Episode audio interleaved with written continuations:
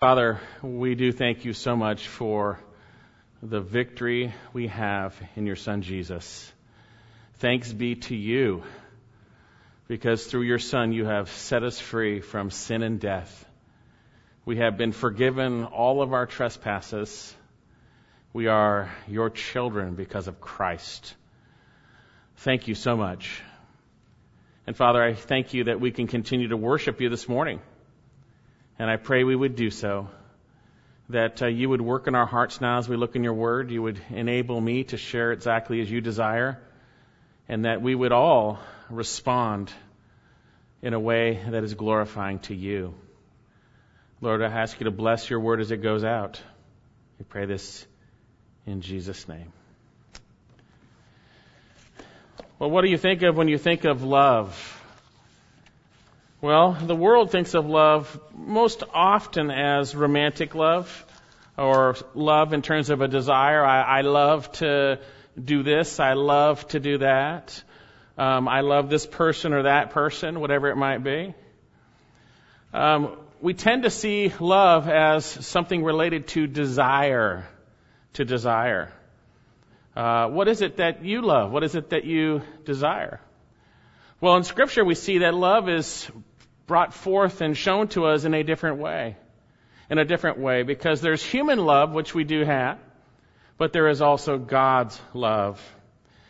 Now, many churches these days have a motto. Uh, you can go to almost all the seekers friendly churches. They'll say that their motto is the Great Command and the Great Commission. What's the Great Command? You shall love the Lord God with all your heart, mind, and soul, right? It speaks of love. But what is true biblical love? What is true biblical love that will bring God glory? Well, today we're going to see how we can glorify God in our lives. Would you turn with me to the book of Philippians? And we are continuing our study in this book. We're going to see how we can glorify God by living a life that will glorify Him as we look at genuine love through and in the person of Jesus Christ. Now, the context of the book of Philippians, we know that Acts 16 describes the founding of the Philippian church around 52 AD, uh, 20 years after Pentecost. We see the tremendous reality of the apostle Paul sharing the gospel with Lydia at the river and her household is saved. We know that Paul is imprisoned uh, for uh, having cast out a demon from a slave girl, and in that prison with Silas, they're singing hymns and and praising God and uh, God supernaturally released their chains. The jailer was going to kill himself. Paul stopped him because they didn't escape. They stayed there. And he said, Sirs, what must I do to be saved? And then the apostle Paul said, Believe in the Lord Jesus Christ, thou shalt be saved. And he also shared the word with them. And the Philippian jailer and his household came to faith in Jesus Christ. And thus we have the nucleus for the Philippian church formed. Now, time has gone by about 10 years. And the Apostle Paul and the Philippian church are very close to one another. We're going to see that later on in chapter 4. They're very concerned about Paul. They're also concerned about their brother Epaphroditus. And within that, we see that this church loved the Apostle Paul and the Apostle Paul loved them. Now, this is one of the Apostle Paul's prison epistles. Colossians, Philippians, Ephesians, Philemon, again written around 62 AD, uh, when Apostle Paul was under house arrest in Rome. Now, I'm not going to share in depth as I have in the earlier messages. You can get those, but what we do see in this letter, what we see that it is about, it is about, it is about Christ. It's about Christ. He is mentioned no less than 37 times directly, and then we have it indirectly throughout the book. Indeed, in chapter 1, to live is Christ, to die is gain. He is our life. In chapter 2, he is our perfect example of obedient humility, having taken on human flesh, becoming obedient to the point of death on a cross, and thus worthy of all glory because he is Lord. We see in chapter 3 that he is our focus, that everything about him is what we should be focusing on, that, that Paul considered everything as loss in view of gaining Christ and knowing Him. And we should press forward to the goal of becoming like Jesus, to whom we will be with. Chapter 4, He is the one to stand firm, and He is the one through which, by His word, guards our hearts and minds by His Spirit as we focus on Him. as we set our mind on those things, those things that are good. And He is the one through whom God will supply all our needs. He is our strength and our supply. This letter is about Christ, and it should cause us then to rejoice in the Lord. And again, as Paul would say, again, I say rejoice. We have such a wonderful Savior, the Lord Jesus Christ. And it's an encouraging letter. And I hope you were encouraged last week when Paul began in chapter 1 his prayer. And he was thankful every time he brought, was brought to remembrance of these Philippians. He was brought to thankfulness and petition for them, for God's past work in them, and he was confident that God would complete that work that he began until the day of Christ Jesus. He would complete it. Tremendous work. And now we move into the, the gist or the, the, the meat of the prayer that the Apostle Paul has in this first chapter. And we're going to be looking at verses 9 through 11, where I believe, again, we're going to see how we can live a life that glorifies God. Look at verse 9. And this I pray, that your love may abound still more and more in real knowledge and all discernment, so that you may approve the things that are excellent, in order to be sincere and blameless until the day of Christ. Having been filled with the fruit of righteousness, which comes through Jesus Christ to the glory and praise of God. Tremendous little portion of scripture here. Tremendous uh, set of verses. Well, are you a believer? Do you want to glorify God? Do you want to live a life that brings glory to the Lord? Well, I, I do. If you're a believer, I think you probably do too, right? So how can we do this? How can we do this? I believe we're going to see first of all that we need to abound more and more and more in true biblical love. And we're going to take a look at that specifically. Notice uh, Paul's petition to God. He prays that they would abound in just that. Look at verse 9. And this I pray. This I pray that your love may abound still more and more. This is what he doesn't say, I, I pray that uh, God will do this or this and this and this. He says, This I pray, that your love may abound still more and more. The term translated abound here speaks to be over and above, to overflow, to, to, to overflow to excess. Think of saying that as abounding. And here it's in a present tense that it would continually, habitually abound. And notice he modifies it by this phrase, still or yet more and more, to a greater degree. He's not saying that they don't have love that's abounding. He's saying that you do, but I'm praying that it would abound even still more, more and more and more. You see, true believers in some way, shape, or form are going to manifest the love of Christ. They're going to have a genuine, they're going to have God's love to some degree. But Paul prays that it would, that it would abound to a greater greater degree. But this really begs the question, what is biblical love then? What is love from God's perspective? I think today we're going to see a very important portion that explains really truly what love is and the boundaries of true biblical love so that we do not deceive ourselves. We can think we are loving God and what we're doing or how we're acting or what we're thinking, and maybe we're not. But maybe we are. And God's Word explains and gives us the boundaries and gives us a real understanding of what true biblical love is. Now, the word here translated love is a familiar word to some, agape. It speaks of the action of self-sacrifice for someone or something else, seeking another's best. Now, concerning love, we definitely see this in the person of our of our God. We know that uh, that God demonstrates, uh, Romans 5 8, his love for us in that while we were yet sinners, Christ died for us. He gave us his only son to die for us. That's a demonstration of love. And we see this throughout many other passages. John 15, uh, we have uh, verse 13. Greater love has none than this, that one lay down his life for his friends.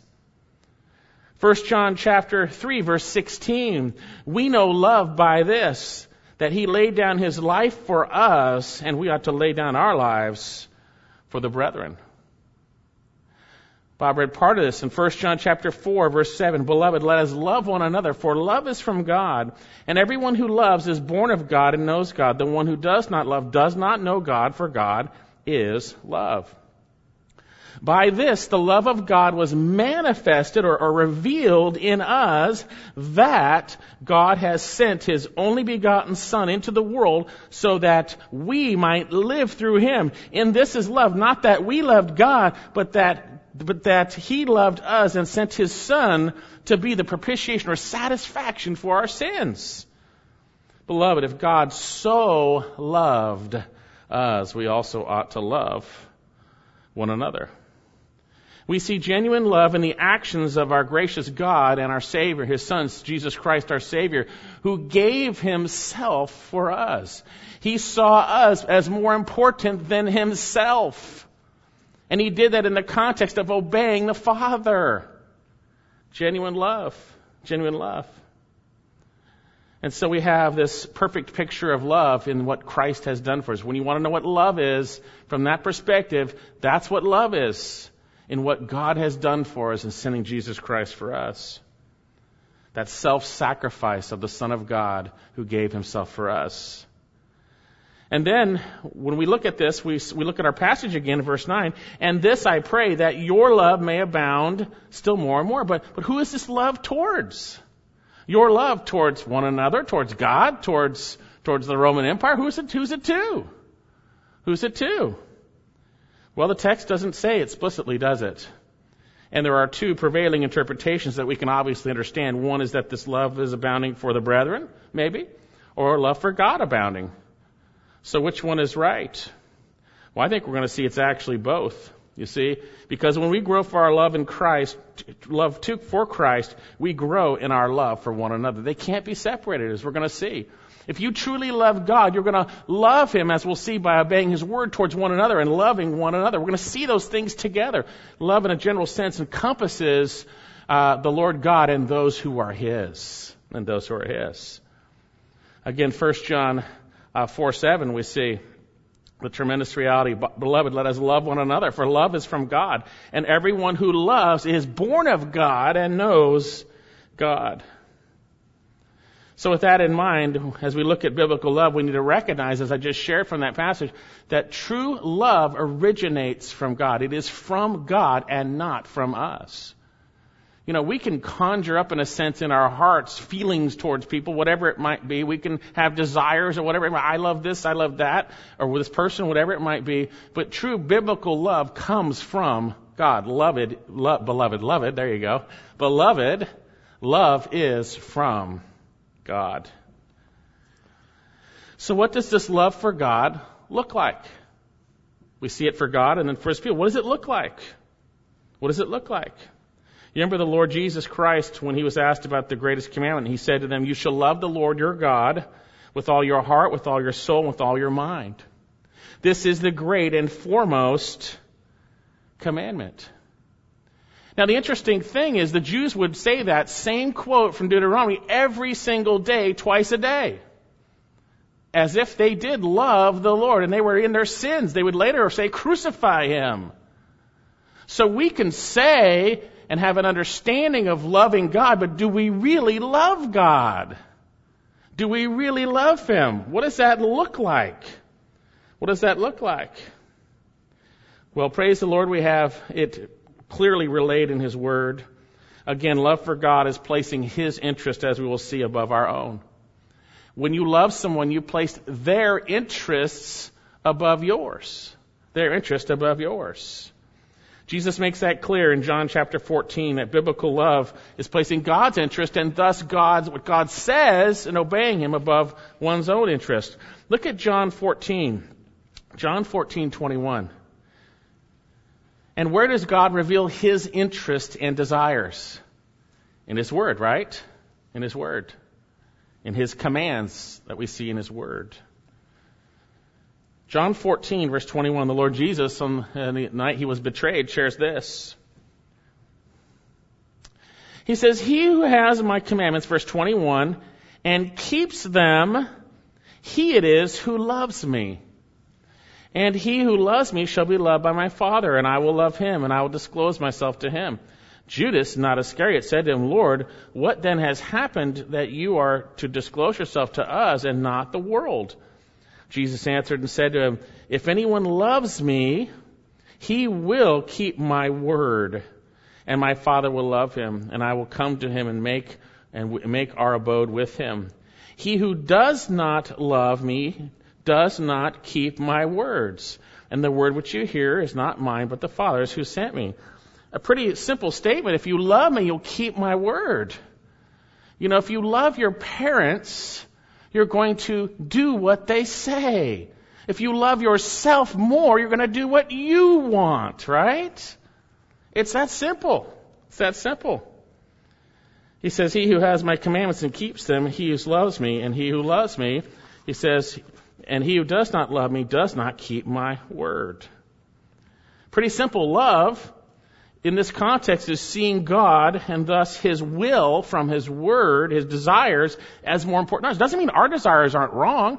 You remember the Lord Jesus where he said, Not my will, but thy will be done. His will was not wrong, but he considered the Father's will as more important. That is love. That is love. It's not that all of our desires are wrong and evil and wicked, but it's that his desire needs to trump all of them in the context of a real love relationship with the Lord. Look at 1 John chapter 2. 1 John chapter 2.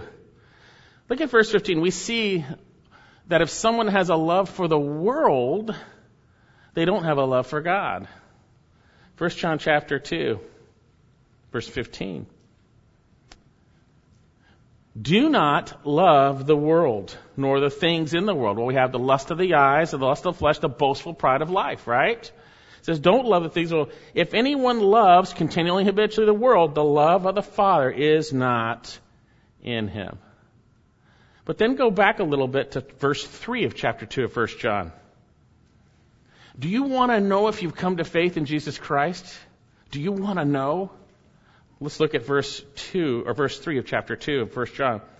And by this we know that we have come to know him if we keep his commandments. Now it's a different word. It's not the Ten Commandments. It's his commands.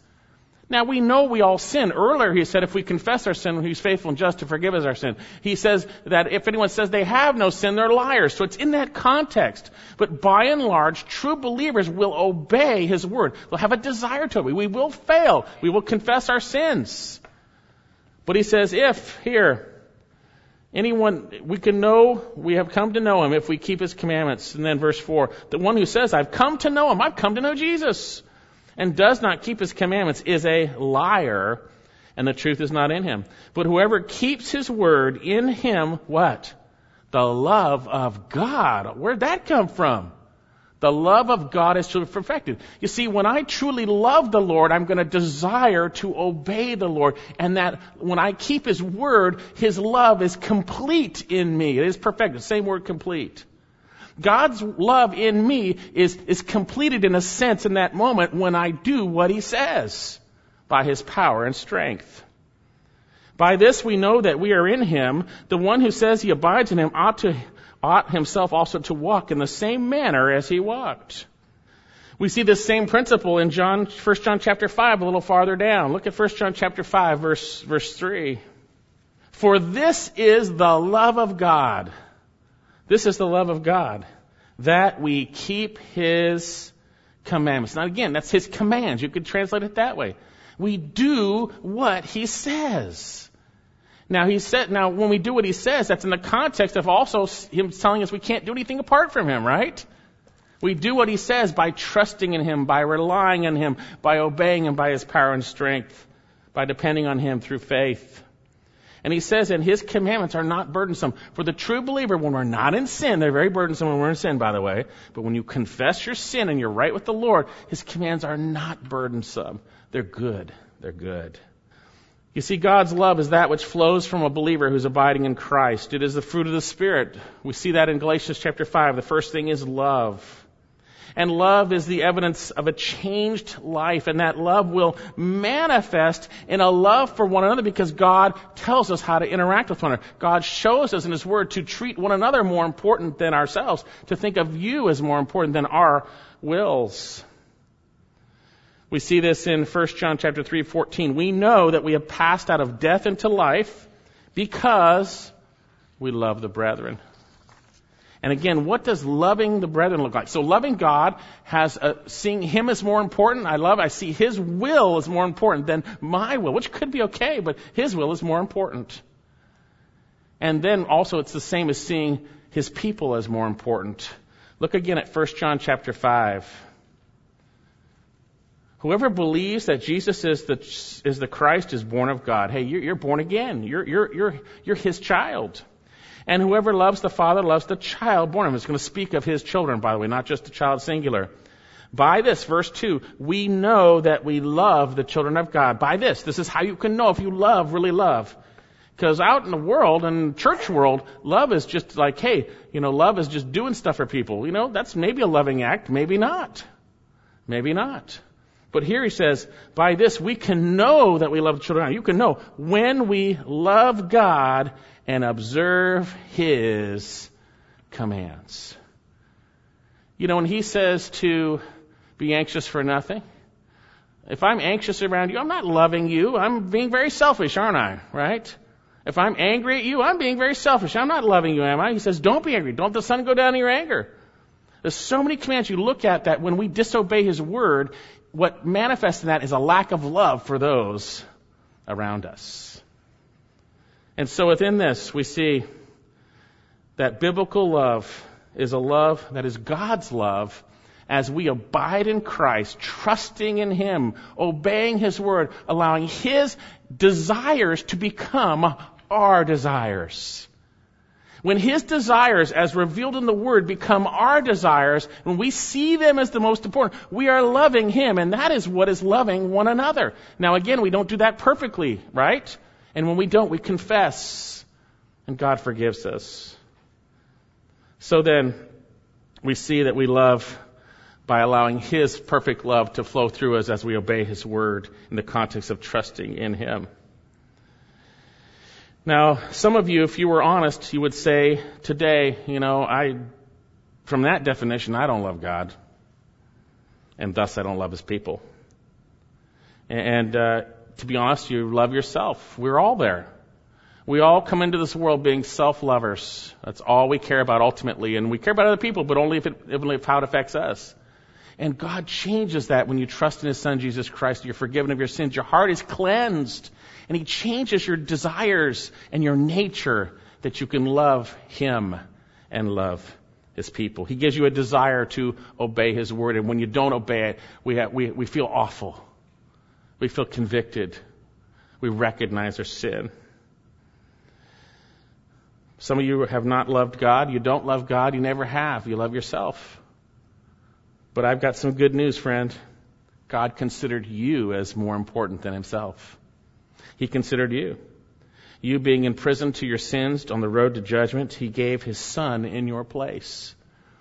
God requires death for sin and that, and if you don't, if you don't respond, you will die in your sins and you will spend eternity in punishment. But he sent his son instead in your place and he took the full wrath of God for your sins. And if you are willing to admit that and turn to Jesus and call upon him, he will save you from your sins. You will be forgiven of your sins. Will you bow down to him today? Will you call out to him? It's only then you can love God and love His people. Now, what's really interesting is we think we understand that, and I think we do understand that. But yet God is gracious here in His Word and other places to show us that we need to understand a little more about God's love. Because we can be so easily deceived in our hearts, thinking we are loving God. You know, the Jews went out and they obeyed every commandment, right? Paul said he was blameless in regards to the law when he was Saul, the, the Pharisee. Is obeying God's word simply, simply mean that I love him? Well, we're going to see that love has more to it than simply that. that there are bounding, there, there are, there are guiding principles that reveal what true biblical love is. And Paul reveals that here in this passage. And we're going to see that true biblical love has guiding limitations that help us understand whether we're really truly loving. So Paul is praying that their love would abound, superabound more and more. And notice what he says, verse 9. In real knowledge and all discernment. This is where it's missing, brothers and sisters in the church. I'll tell you that right now.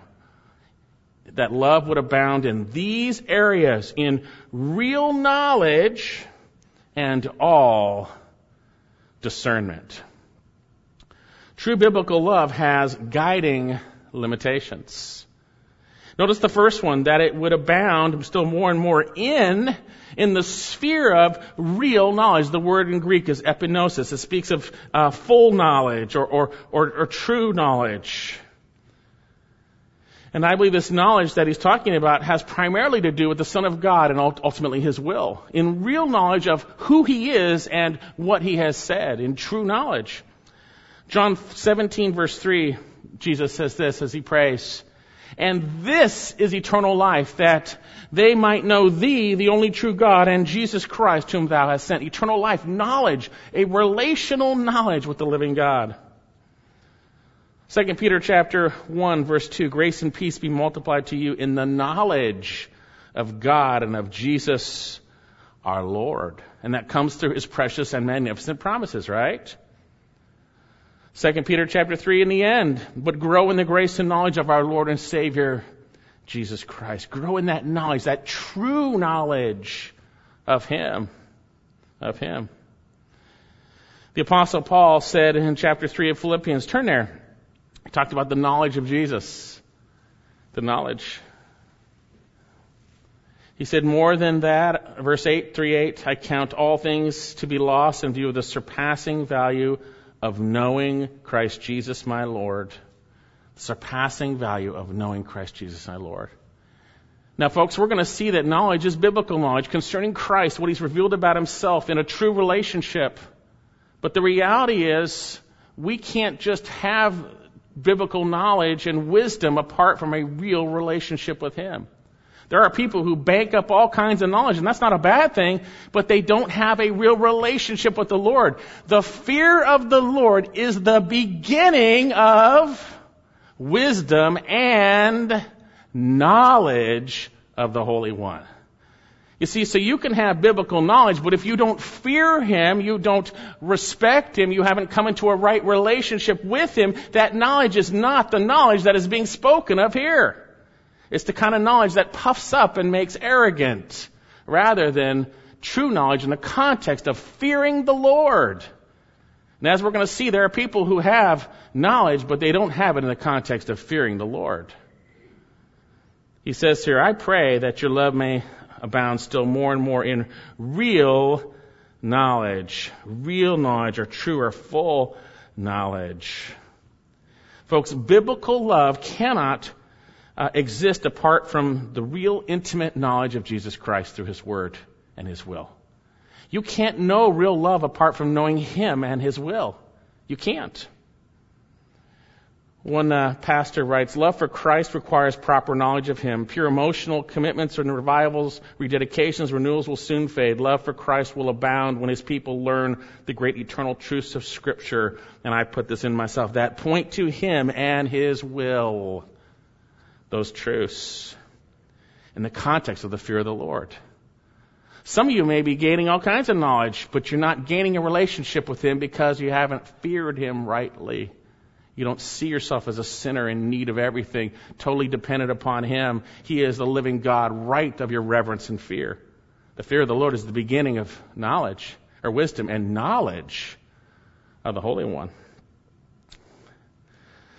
So here we see true biblical love doesn't exist apart from the knowledge of Christ and His will through His Word. And He says, I pray that your love may abound still more and more in real knowledge, in the real deal I believe in context concerning Christ, that you may know him. You may know him. Do you remember what Paul said to Timothy in 1 Timothy 1? The goal of our instruction is love. The goal of instruction is not gaining knowledge per se by itself. It's knowledge that helps us understand Him rightly and brings about the context of a right relationship with Him in which He loves us and then we are able to love Him and others. Now, again, don't misunderstand me. I'm not saying that we have, that knowledge is equal to love. It's not. It's not. You know, Paul would share, as I mentioned a minute ago, that love puffs up without knowledge, right? Or knowledge puffs up without love, excuse me. Brings pride and arrogance. But God's love and His truth should have a right relationship. 1 Corinthians 13, love rejoices in the truth. It rejoices in the truth. There is a right relationship between love and truth. So then, we need to recognize that he prays, first of all, that your love would continue to superabound more and more in real knowledge. You know the Lord, but He wants you to know Him more and more and more, that you would love Him more and more and more, that you would obey Him more and more and more. But notice it's not just that. It's not just that, because we have another problem that I see often in the body of Christ. That people may have knowledge of Christ, they may fear the Lord, but they don't rightly discern and apply that knowledge. Look at again, verse 9. And I pray, this I pray, that your love may abound still more and more in real knowledge. And, don't miss this, all discernment. Really important. Really important. Biblical love contains discernment. Discernment. And Paul prays that it abound in more in all discernment. I find discernment is lacking in the body of Christ these days.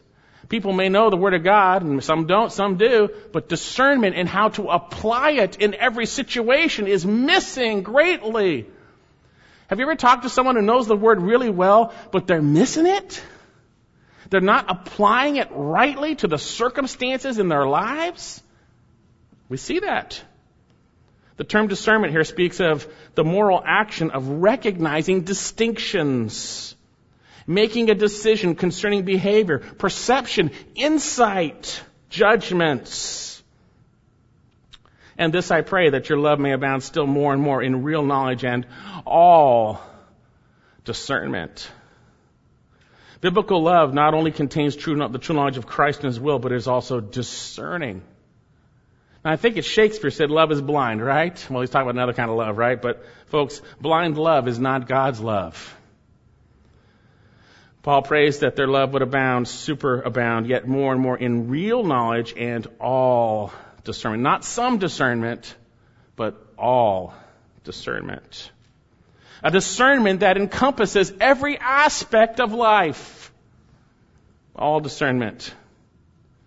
And this is, by the way, biblical discernment based on the knowledge that God gives, how to apply it to specific life situations and actions how to divide and rightly see how God's Word applies to the circumstances, on how you raise your kids, on how you eh, interact in your marriage, and how you deal with work, on everything that comes before you, how to apply His Word rightly. And again, I see this sorely lacking in the body of Christ. We've seen it around here. People have a lot of biblical knowledge, but cannot apply it rightly. Because as we'll see later on, they're hypocrites and stumblers. And that's what we are if we don't apply it rightly.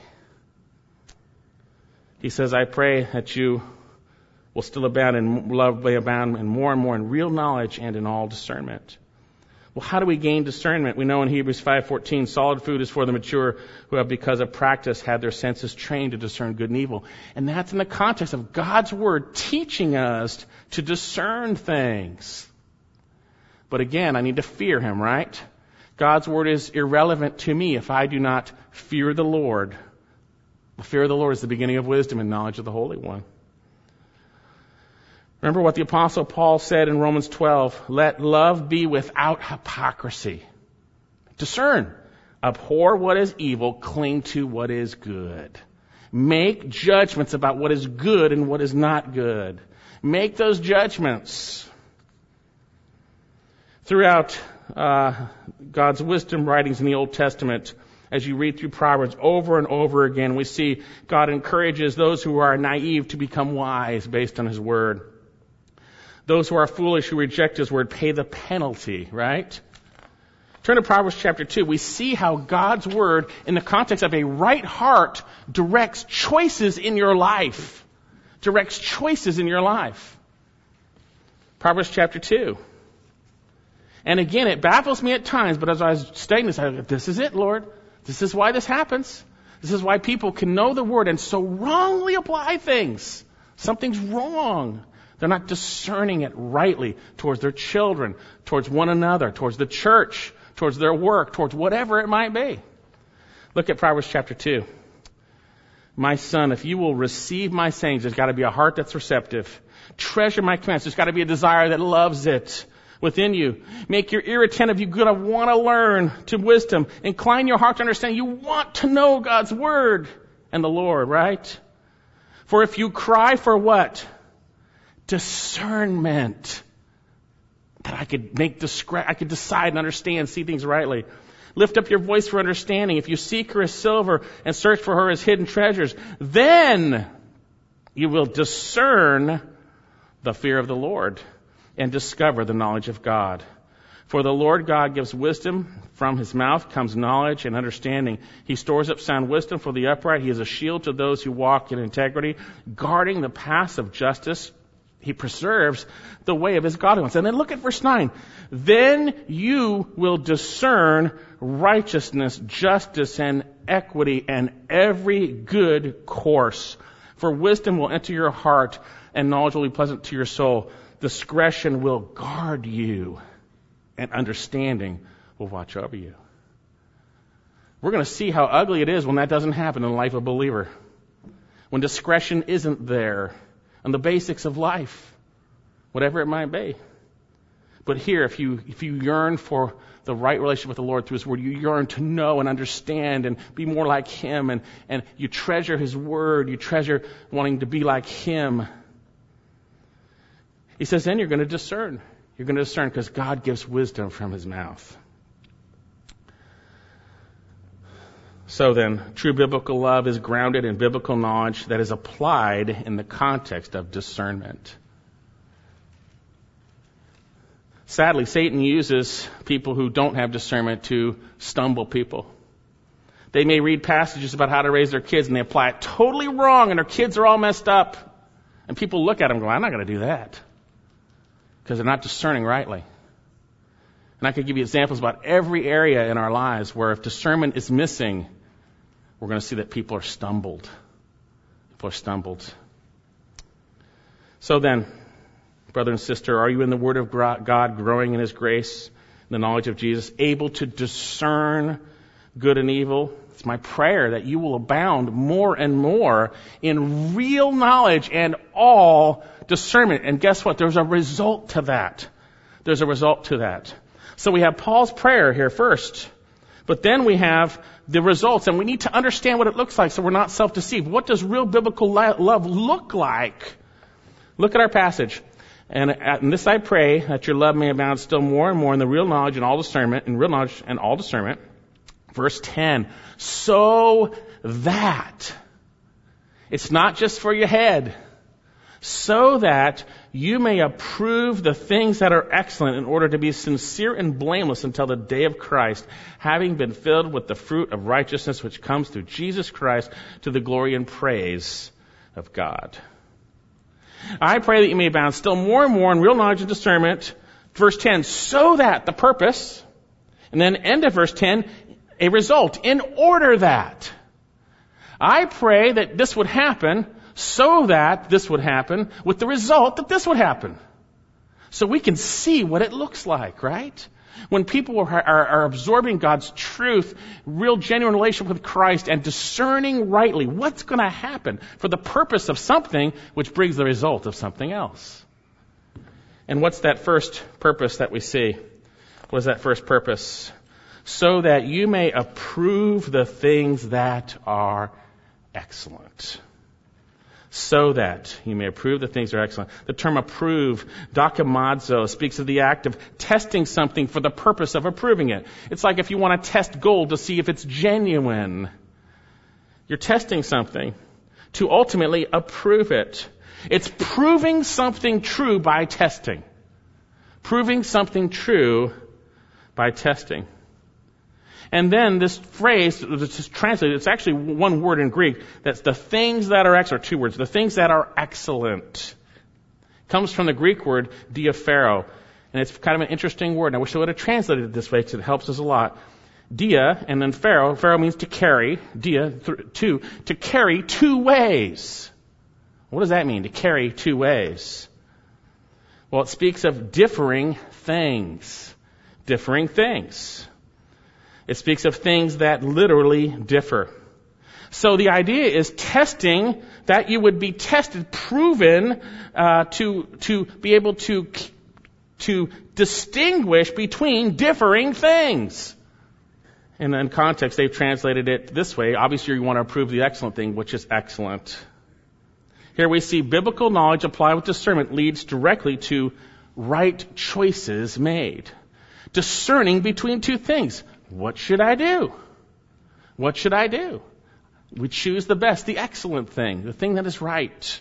We make right choices. We make right choices.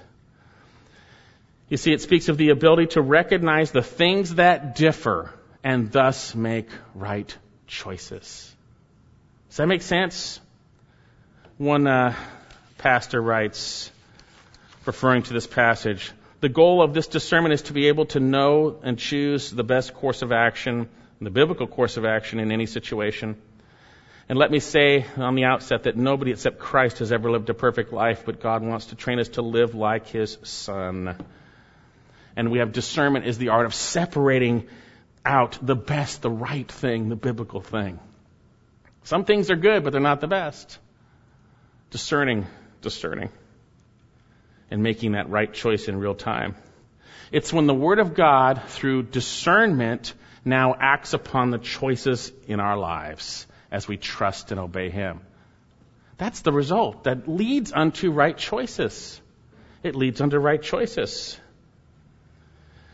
So what I believe Paul is saying here is that our spirit produced love for Christ and others abounds more and more as that does in real discernment and real knowledge then our spiritual perceptions for the discernment of the finer aspects of the Christian life will be sharpened and we will make the right choices in those situations. We will approve, prove the things that are excellent.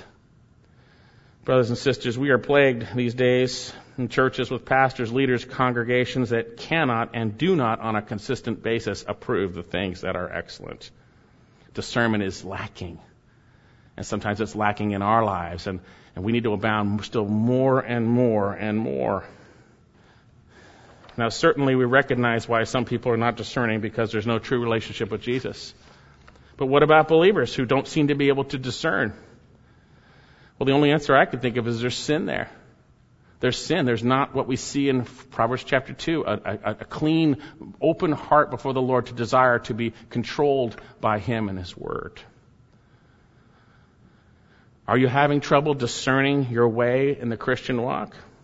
Are you being tossed to and fro, having trouble discerning the things that are excellent? Well, maybe you're not saved, or, or maybe you're not growing in the grace and knowledge of Jesus and all discernment through His Word. Are you approving the things that are excellent? The things of Christ? Praise Him. Praise Him. God is glorified, as we'll see, when we make the right choices by the power of the Holy Spirit. When we allow His Word to rightly control us, not wrongly control us, but rightly control us in circumstances that come before us. So the initial purpose of this abounding love eh, is, is, a desire to do and know and discern His will. And the initial purpose of that is to make right choices, proving the things that are excellent. Are you proving the things that are excellent in your life? When circumstances come upon you and you, you have a chance to react or act to those things, whatever it might be, We all fail, confess that, but by and large, we should be abounding in a love for Jesus, desiring His will over ours, it being manifest in discernment and then right choices in our lives. Now notice there's a result. There's a result of this. The purpose is to make those right choices in Christ. But there's a result. And I pray that your love may abound still more and more in real knowledge and all discernment, so that you may approve the things that are excellent. And here we go. In order to be sincere and blameless until the day of Christ. Interesting. What ultimately results in the life of a believer who is absorbing and growing in the knowledge of Christ and His will, discerning rightly and applying that to their life, is that they would be sincere and blameless until means up to that point, up to the day of Christ. Now, what is he talking about? Sincere and blameless. Well, notice first of all, the term sincere is an interesting word. It speaks of being genuine. It comes from two Greek words. One speaks of the sun, and the other one speaks to judge and it was used, it came from those who would sell pottery in the market. What they would do, the bad guys would, if there was a crack in it, they would fill that crack with wax. And then someone who was discerning, who could make right judgments, they would come and they would take the pottery and they would hold it up to the light. And if the light came through the crack, they would know the pottery is cracked. They made a judgment. Sun and judge. And it came to speak of that which is genuine, that which is sincere. You see, if you are truly allowing God's word to work, you're discerning things rightly, you're then walking rightly according to Him, then you are sincere. There's no hypocrisy, as we'll see. You're sincere. Unmixed. You're not the phony baloney one that has all the knowledge but isn't discerning it rightly. And that will be manifest because you'll see their hypocrisy.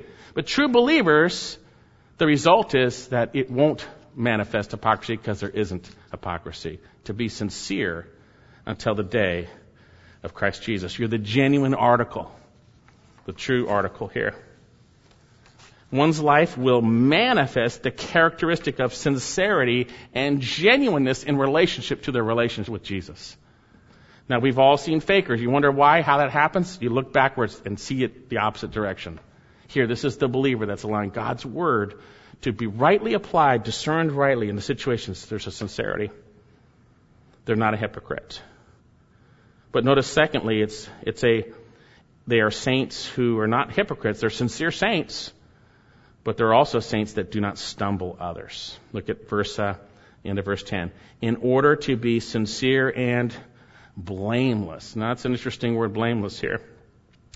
It's not the usual word translated blameless, which means without spot or blemish. This word actually literally means not cut against or not stumbling against. The idea of not stumbling or without offense. Without offense. And thus you could blame someone because of the offense. That's where they translated it that way. In 1 Corinthians 10:32, it's translated give no offense.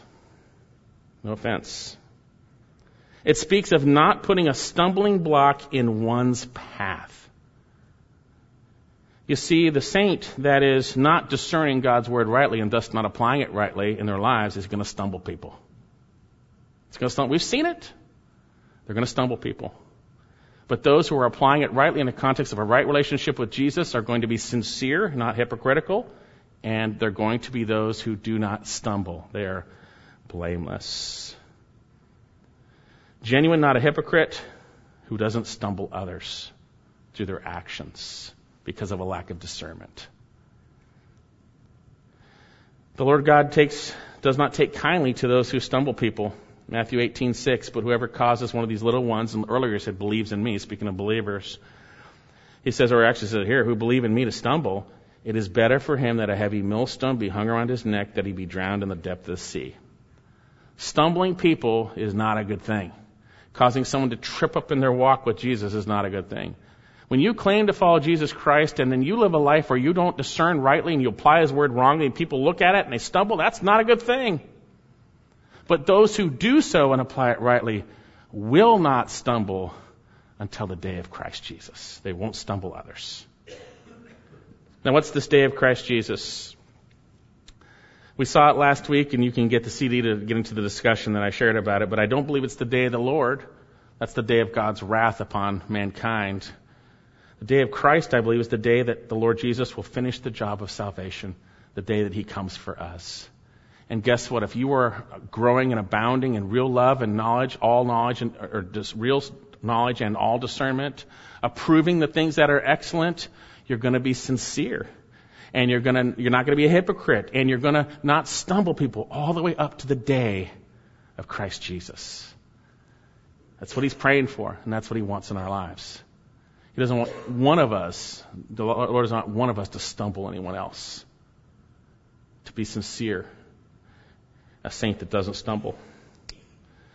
When God's love is abounding in real knowledge and all discernment, when we approve the right things, which result in proven, genuine, being proven genuine, we will not stumble anyone up to the day Jesus finishes the job of salvation. So then we see we need to understand these truths. But notice, all of this is irrelevant if we don't have a right relationship with Jesus Christ underneath. Notice what he says here. Verse 11. Ultimately, abounding love, making right choices is ultimately the overflowing fruit of righteousness through Jesus Christ. That's where it comes from. If we don't recognize this, we're gonna, we're gonna do it on our own and we're gonna fail and stumble people and we're hypocrites. Verse 11, having been filled with the fruit of righteousness which comes through Jesus Christ to the glory and praise of God. The term having been filled is a perfect passive participle. It's happened to you already and you still are filled with that fruit of righteousness. Notice the source which comes through Jesus Christ. The fruit of righteousness, the righteous fruit that comes from a relationship with Jesus, is that comes just from that, from Jesus.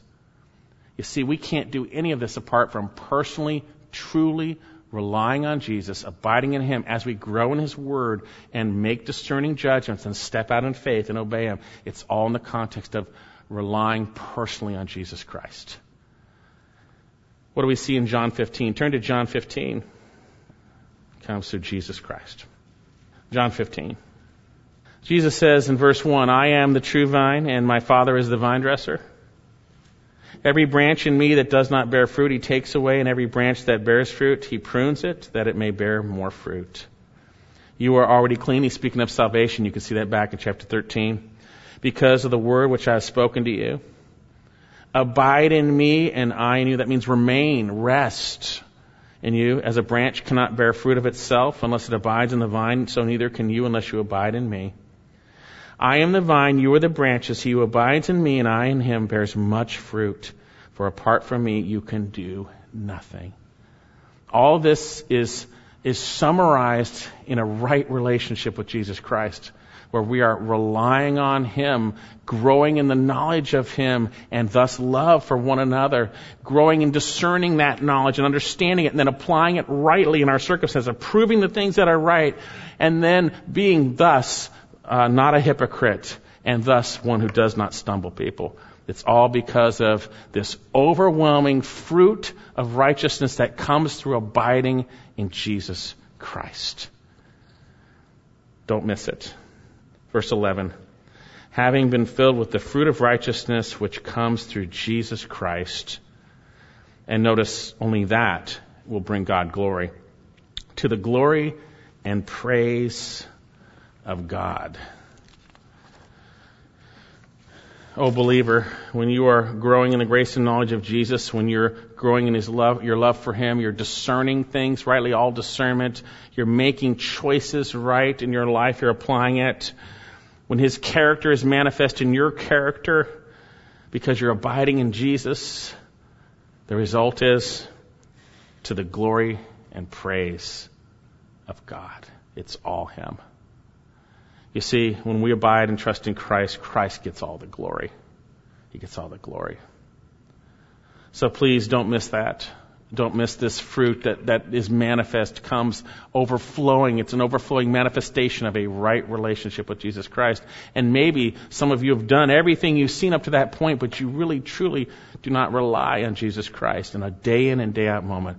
Truly recognizing your inadequacy, truly trusting and believing in what He has said, and believing in Him. Today's the day to make the change, to trust the Lord, to obey Him, to walk with Him rightly. So, how do we live a life that glorifies God? Paul prayed that their love would grow and grow and superabound more and more, because it's already there, but superabound more and more in real knowledge of ultimately of Christ and His truth in the context of all discernment. And this growth will occur as we humbly feed on the Lord, on His, humbly feed on the, on the Word, the Lord's Word. This is where the rubber meets the road, then, then we will apply it rightly to life. Where God's word is applied rightly to real situations in your life. And from that, there's a sincerity, a non hypocriticalness, and there is that which will not stumble. Where are you at? Is this your life? Is God's love abounding in you at all? If it isn't, maybe you don't know the Lord. You see, because we love because He first loved us. And analyze your heart rightly. You know, we can, we can, the heart is all deceitful above all else. Lord, show me my heart. Show me where I really stand with you. That I might truly turn to you and be saved. And if I do know you, that I would see things rightly and live rightly as I trust and obey your Son, Jesus Christ. Let's pray. Father, I thank you so much for your word. And I pray for those here who don't know you that they would be humbled. Those who think they know you but really don't, you know the heart, that they would be convicted of their pride and self sufficiency. And they would turn and trust in your Son Jesus humbly. And Lord, for those of us who are saved, that we would abound in love in the context of real knowledge and all discernment. That we would then make the right choices, approve the things that are excellent, so that we would not stumble anyone, that we would truly be genuine, sincere, until the day your Son comes. And Father, I thank you that all this happens through a dependence upon your Son Jesus as the fruit of his righteous character is manifest in us. Father, thank you for your word. Thank you for your son. It's in his name.